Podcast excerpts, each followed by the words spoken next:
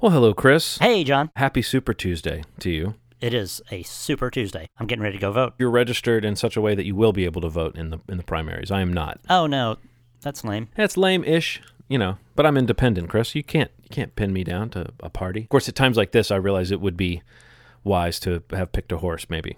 Yeah, yeah. Do you feel proud uh, going to enact uh, your your civic duty? Yep. I'll go in and I'll put my hand over my heart and uh, uh, say the Pledge of Allegiance, and then I'll uh, salute and I'll announce loudly, "I'm proud to enact my civic duty." Uh, uh, uh, interrupting everybody else's voting, and then I'll vote. I think that's really the only way to handle it. right. That's, that's the protocol, as I understand it.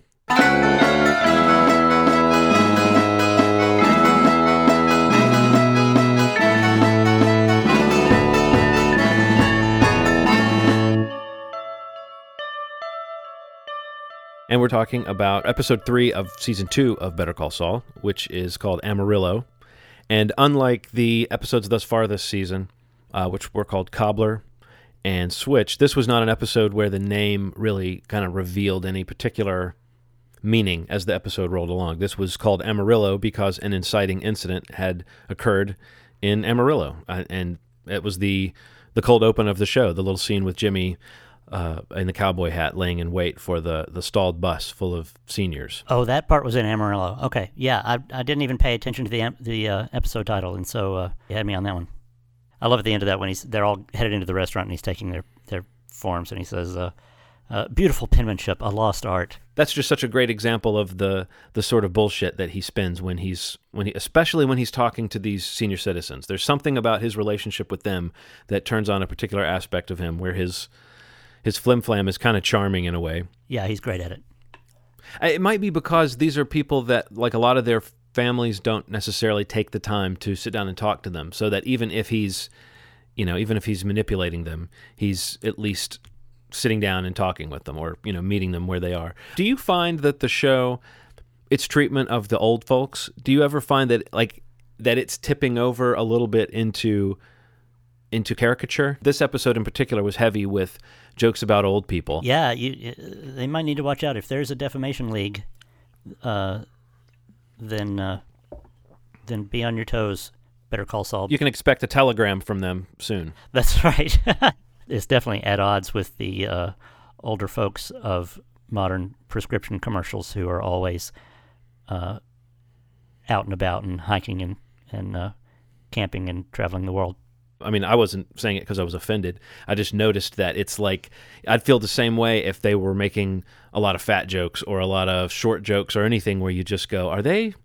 Is this allowed?" I'll wait until I'm 67 to decide if if I'm offended. So, this episode for me was a bit of a come down, not necessarily in terms of quality, but just in terms of mood and and the general feeling that I had about it. I remember last time I asked the question of just is it going to suck the fun out of all the scenes with Jimmy, knowing that he's, you know, uh, kind of lying to himself a little bit, and more specifically lying to Kim, and in the broader sense now maybe lying to the partners at the firm or the both firms. It, it was that step down into a little bit more of the the just the ways that this is not going to work. Jimmy at Davis and Main, Jimmy with Kim. It just seems like it's not going to work. Yeah, I think it's going to feel that way because of the situation where he's he's now he's a lawyer at a big firm, uh, and so it's yeah, that's like a different show where you're you're watching a lawyer at a big firm who's in danger of messing up his job and messing up the other uh, lawyers and their their whole case and everything. Uh, so uh, I'm not expressing that well, but just the the box of the situation that surrounds him, it, it creates a different uh, picture of Jimmy. And instead of feeling like, "Whoa, this is crazy! I have no idea what's coming up. This can go anywhere," you feel like, "Oh, we're watching a show about a, a particular guy in a particular spot." And as if maybe the first season was about surprising us with with how much we're going to like this guy who turns into Saul Goodman, who we always kind of liked this season seems like it's about the sort of painful part of that. The fact that it is, you know, in order to become Saul Goodman, Jimmy McGill has to uh, disappoint people who vouched for him. Mm-hmm. I did think, even though this episode wasn't heavy with content between Jimmy and Chuck, or Chuck at all, really. I thought this was uh, there was a, a the the back and forth between the brothers McGill really seems to me as though it's going to become bigger and bigger as as the story goes along because Chuck is so clearly sort of not buying what Jimmy's selling. Yeah. You know, we're in the know and Chuck is in the know. And maybe now I, mean, I, I just had this notion that maybe we're seeing Jimmy through Chuck's eyes a little bit more. Yeah, and Chuck totally kind of uh, called him on on it and uh, really questioned him there in the meeting pretty boldly. Uh, but uh, uh, yeah, Jimmy made his way through. I like when when he's uh, kind of failing and and uh, he reaches his foot over to Kim and she pulls her feet away. That's a really good device for showing you her getting mad at him. When you look at Ed Begley Jr., who I don't think we've mentioned yet as Clifford Main, is he going to be another sort of Chuck figure for Jimmy? In other words, a, a a serious man who's disappointed and kind of rejects Jimmy. I mean, what do you see for that? Like, do you think Clifford Main is just kind of a heavy who's going to be a reality check? Well, last night he sure was. He, uh, you know, he he bawled Jimmy out on the phone, and Jimmy had a hard time uh, worming out of it in any way. Uh, I mean, we know he's not going to have a great relationship with Cliff in the long run because he's going to have his own little office. But even for now, it's it, it, this. He was being so hard on him last night that it seems really hard to smooth over. Anyway, when we see Kim watching the commercial, she's reacting with this kind of disbelief that he got the boss to sign off on it. We see him struggling with whether whether to show it to Cliff, and almost going in there, and I guess he's just really nervous about it, and for some reason decides better to, what's the expression, uh, you know, uh, get forgiveness than permission or whatever. he may not be thinking about the way that it's going to blow up, and he's just really not professional enough to see that coming or to understand why that is such a uh, an unpardonable sin. Right. And he said to himself, I'll just put it on in this one market, just the one showing, and that'll prove that it's okay. The main thing seemed to be attaching the firm's name to it in a way that, you know, who knows what the complaint is going to be, whether this is just unethical or whether this is a, a terrible ad and we're offended that you would attach our name to it, you know, but it could be all of the above. I did think it was funny that how how dead on the ad was. I love bringing back the little old lady with the the figurines. Yeah. that was a nice touch. Right. I, I loved bringing back the film students who helped him shoot the video in the first season. Yeah. That you know, ha- hanging on the billboard, and it was the same kind of no love lost type relationship between the characters. They didn't they didn't do anything to change that. And and then eventually, when we see the ad, I loved the you weren't even looking for this, but there was a moment in the previous scene where they're wondering what they're going to do and then the little old lady comes down on the stair chair and they kind of look over at her and i didn't at the time i wasn't thinking oh jimmy's got an idea but when you finally see the commercial you realize oh the the idea the light bulb over jimmy's head was we can get the camera move if we put the cameraman in the chair because the shot of the little old lady is angled from the the stair chair you Right, know, the, the, the right. s- the smooth fluid like shot that would have required a jib or a, a, a crane or something to pull it off Right. I did not realize that's what it was. That's very clever, but but I'm glad uh, you got that and pointed that out because I just thought, hmm, I wonder how they got that shot. But yeah, it makes perfect sense. That's right where her chair is. And it makes sense that that scene ended with the clever little reference line of her saying, I'm ready for my close up, Mr. McGill, Yeah. which is a reference to I'm ready for my close up, Mr. DeMille from Sunset, Boulevard. Yeah. Yeah. Norma Desmond. Um, we've covered a lot of the stuff with Kim already, but I did want to just address how squeamish I feel in their scenes in this episode because the there's a there's a sort of banality to the the way that he is pushing her away that is kind of depressing to see. There's this like relationship rot that can happen when you, you're telling a lie to somebody or they're telling a lie to you, and it's kind of sitting there between you, and you're both in denial. And there hasn't been that she hasn't reached critical mass yet with just how much shit she'll take from him. Mm-hmm. But in this episode, I mean, I she was more combative after that meeting than I expected her to be about the stuff he was doing. You mm-hmm. know, she she like last episode said, I don't want to hear about it, and now she's like saying, stop everything you're doing. yeah. Because now she feels like she's going to end up getting fired uh, for vouching for him. So things have just soured between them then, right? There's really no way this can work if he's going to continue on the trajectory that he is. Right, but she doesn't know yet whether he'll pull it out and whether things will be okay. So sh- they're not broken up. So it was fun for approximately an episode and a half to see those two characters together. right. well, we haven't mentioned Mike much at all. What did you think of his stuff this episode? Um, it was typical Mike. It was enjoyable to watch. Um, him on a stakeout as he brings his probably same usual snacks and and his same transistor radio and listens to baseball while he goes on a stakeout. But it was uh, uh, perplexing to me that he doesn't tell his daughter-in-law. It seems like he would have broken down then and said, "Well, okay." I staked out the house and I found out it's newspapers rather than uh, like why didn't he do that and then on top of that sh- she says he says to her uh, we'll get you uh, moved out of here uh, you can we got to find you a, a new place and that's that or something to that effect. Like what is what is behind that that he wouldn't just uh, is he just so sure that it's no use that, that she's going to be paranoid and, and there's there's no helping it? And so now he's got to help her raise the money to move just because she thinks this is a, a bad neighborhood? I mean, we saw that nothing happened that night, and we saw her be sure that she heard something at a certain time. right And in my mind, I didn't know is she paranoid and flipping out, or is she lying? Assuming that she's not manipulating him in, in, in any way on purpose, that she's not lying to mm-hmm. him, you know, mm-hmm.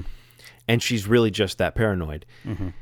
It does seem like Mike would have an option other than facilitating this. I think he just has such complicated feelings and such guilt surrounding anything to do with her right because it, course, makes him think of his son. but it's like i've got to help her even if her anxieties are unfounded I didn't know whether I was supposed to believe that that was really what it was, that it was the newspapers, because that seems kind of yeah kind of nuts. But I don't know. I, I there may have been a way to make that click better for me as a as an aha moment. For whatever reason, his desire to kind of capitulate to her eh, is to me is a little bit clearer because it's easy for me to believe he would do anything to to deal with those feelings of guilt and those feelings of, of regret that he has surrounding right. her. and i know, could that- believe that on a small scale you know of like to the degree of oh well i'm going to keep my mouth shut so i don't cause her more anxiety or whatever. But when it comes you know if the result is now he's going to become a hired hitman and uh, kill somebody so that he doesn't have to tell her you know what? It was just some newspapers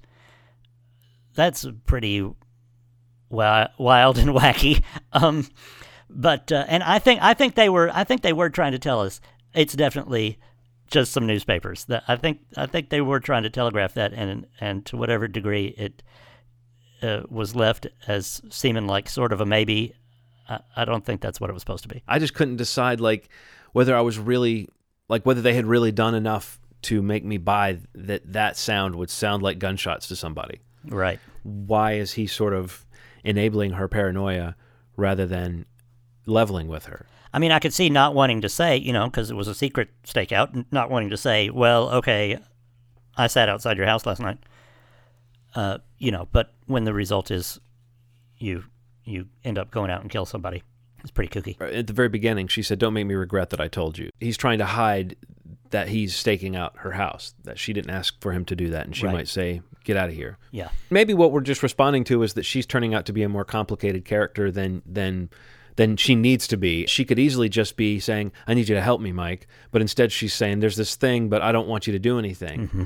The true reveal of that is that maybe she's I don't know, suffering from some kind of dementia or something. I mean, we just don't know. I kind of see what you're saying. He's deciding to kill people for money over something that seems like before you before you would kill someone, you would level with someone. If indeed he does, so maybe maybe they're just teasing all that, and he'll turn out to turn down Nacho's job But we know that he ends up killing people left and right for, for Gus Fring.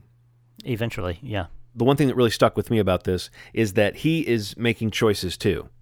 Uh, you know, we, we focus on Jimmy's trajectory, and we've kind of looked at Mike as a guy who's kind of doomed because we see how he dies. And it seems like he's basically already this compact, self contained character who can come in and assess the situation. And in the end, he was undone by underestimating just how, you know, how narcissistic Walter White really could be. Mm-hmm. In this episode, I really thought about how Mike is on a journey too, just like Jimmy is. And maybe we've talked about that before, but this was a reminder to me that that him taking on this hit job is actually a significant turn for him if he takes it on. Right. As far as we know, he he has been sort of the muscle on a couple of minor things, but hasn't been a real uh, criminal. He's just an ex-cop, right? Well, I mean, last season the the worst thing he did was in the flashback to killing the the guys, the corrupt cops who killed his son. Right.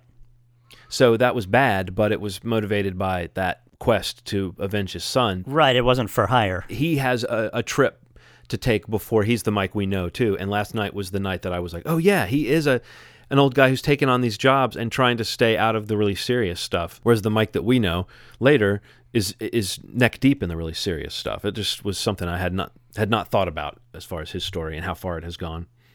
So Nacho said he needed someone to go away. Uh, who do you think that is? I don't know. Your mind first goes to Tuco just because that's like a character we know who's in his world, but I don't think it's going to be him. So I think it's going to be somebody that we don't know. What do you think?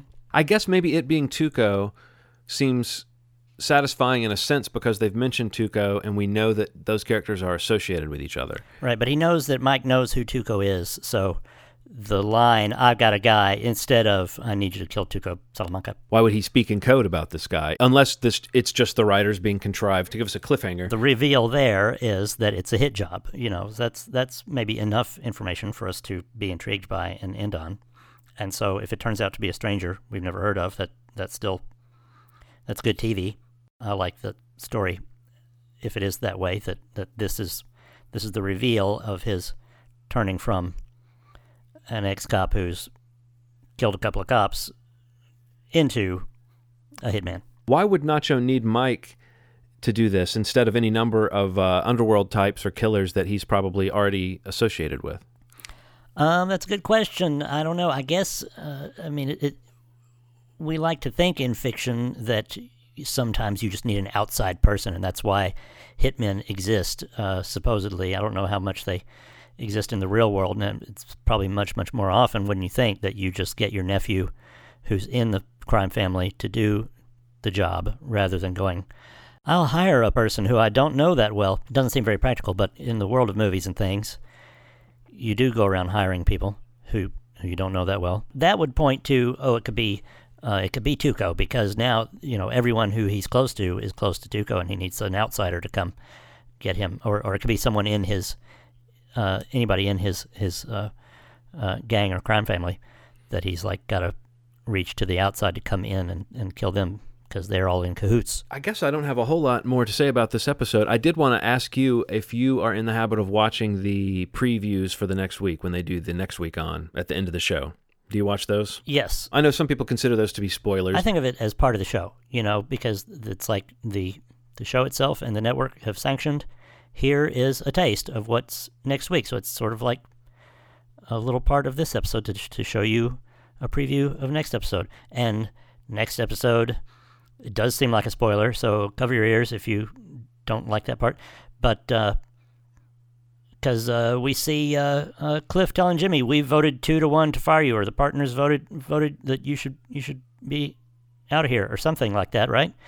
And uh, yeah, uh, but at the same time, that that makes me think they're usually very cagey about the previews. They don't give you much that tells you much of anything, and uh, so to put such a a giveaway on there makes me think, well, that probably means he does not end up getting fired. They just put that in there to to make you think it's going left when it's going right.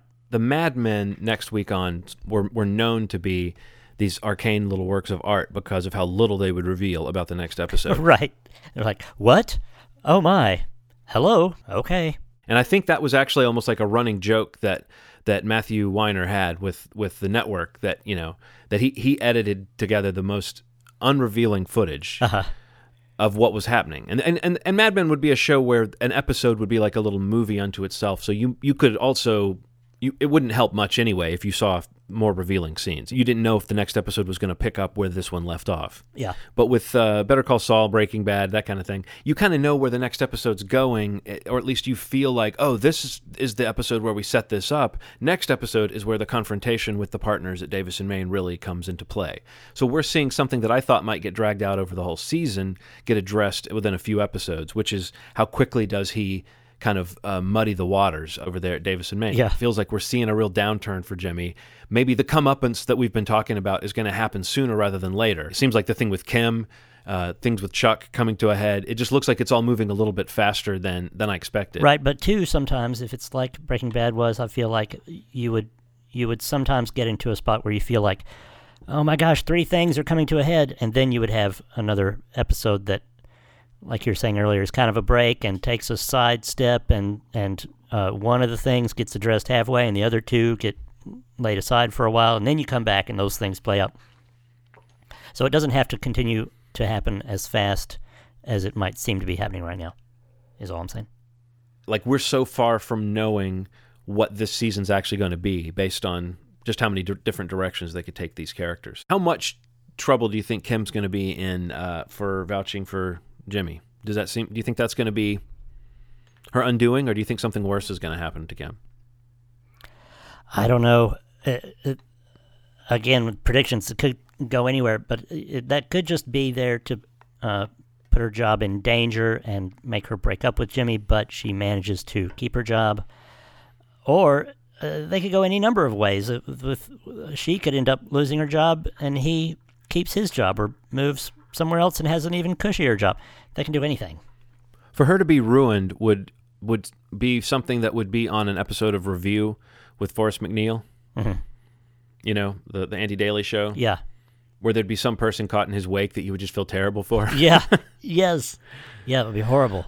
But I mean, that totally would be a strange that would be a strange play, but that might be where they're headed is for us to actually sort of not just be ambivalent, but actually be actively opposed to some of Jimmy's actions. You know, I mean, right now we're Right. still sort of on the fence with some of his methods. Like, I guess solicitation is a much more serious thing than I might have guessed that it was. I didn't really do a lot of research on it or anything. I didn't realize it was a thing at all. But there must be some weird gray line about it because you can put out an ad, obviously, that says, "Do you have mesothelioma?" Whether whether Jimmy crossed the line or not is the question. And I guess yeah, when he got on the bus, he doesn't think he was crossing the line, or says he wasn't. But yeah, that that seemed pretty solicity. Well, I'm not clear yet on whether we're supposed to believe that Jimmy really is enough of a kind of amateur that he didn't know the lines he was crossing, or the extent to which he's always thought this. It all comes out in the wash if you win the case, you know, Yeah, or if you get the evidence. Like I don't know how many cases he's won, but a guy who wants to go out and get the evidence. I remember hearing a long time ago that their conception for this character was that he was a lawyer that had never never gone to court with any of his clients, you know, and that that was kind of their premise for the character and I thought that was a funny concept for a legal show, a lawyer Yeah. who will do whatever he can to cut a deal out of court. Right. And they kind of blew that out of the water in the first episode of Better Call Saul by putting Jimmy McGill in court, you know. yeah, But what I'm now thinking is maybe they're kind of working towards that as like a character trait that we've begun to see the guy whose experience and his expertise is not based around the niceties of the law and how to put together a great case, but how to get evidence and shake things up enough to maybe make a deal. Do you know what I mean? Like maybe we're seeing the genesis of that. Um, but I would also love to see some great courtroom scenes with with Jimmy McGill. So maybe we'll get to see a little bit of both. yeah. Oh, I was going to mention um, just something uh, small and funny that I noticed. Kind of a kind of a DVR joke. You have to you might have to pause it to to notice uh, the title of the commercial Jimmy makes is "Who stole my nest egg?" Question mark exclamation point. No, that's great. I love that. That that's that just rings so true to that that type of ad. I, I, I guess if we're just pointing out little things, I loved. Um, I don't know if I'm quoting it exactly, but Clifford Main saying to uh, uh, to Jimmy on the phone, "Howard told me you were a little eccentric, but he didn't say you were a goddamn arsonist." Yeah, Which is like again just cutting to the to the chase there. You know, yes, he's really in trouble. he's really in trouble, and you realize what a thread he was dangling by with with uh, Clifford Main in a way that I don't know was apparent before that. You know that this this was a guy who was maybe viewing him skeptically. Like, was he really shocked at Jimmy's behavior, or was he sort of like, "I knew this was going to happen"? I guess we'll find out. He was shocked. He just thought that Jimmy was a little eccentric. That's all he heard, is what I gather, and that this thing he thinks is so crazy and stupid that you'd have to be uh, an arsonist to do this. Right. You'd have to be somebody who really doesn't care about the overall consequences of of what they're starting. Right. Well, I'm I don't care about the overall consequences of what we've started, Chris, with this podcast. I I'm going to keep making it until uh I don't know. What do you think? Next couple weeks? Yeah. Yeah. We'll go we'll go one or two more and see see what happens. If you want to see this podcast keep going, it would be great if you gave us a, a nice five star review on iTunes. I think the five star reviews are the ones that help us in the charts. So if you like this show, rate and review us on iTunes. Give us those delicious five stars. You can also approach us directly via email at saulsearching at gmail.com or on Twitter at saul underscore searching. And if you don't have anything else, Chris, I only have one other little thing I wanted to add, just a little note that I thought was a neat, a neat point. Okay, go ahead. You don't have anything? No, no, I'm satisfied. Uh, did you notice that the pig that Mike was playing with when he was playing with Kaylee was the same pig that he used? I, th- I I think it was somewhere in season five. I should have looked this up, but somewhere in season five, he hung that little motorized pig that wiggles around on the door of someone that he was going to kill. In that that was knocking around, and it made the person think there was someone at the door. All right. As Mike's victim was was peeping out through the the peephole, you know, to see what was making the noise, he snuck up behind him and you know popped him in the head. So Right. uh, I I thought that was an interesting little little callback or, or or call forward as it kind of is. Yes. We got the origin story of the pig that knocks on the door. I'll talk. Hot talk.